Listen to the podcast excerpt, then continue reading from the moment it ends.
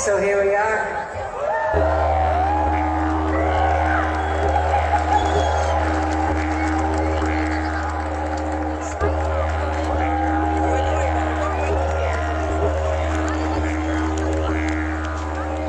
we do a moment of connection in its purest form.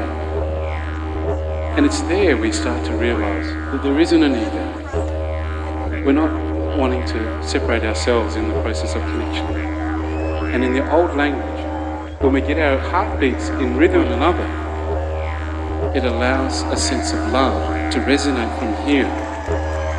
So if we get the rhythm right with our heartbeats, there is a sense of a gift in every language that we know speaks of unity with the tree, the river, the bird, and beyond.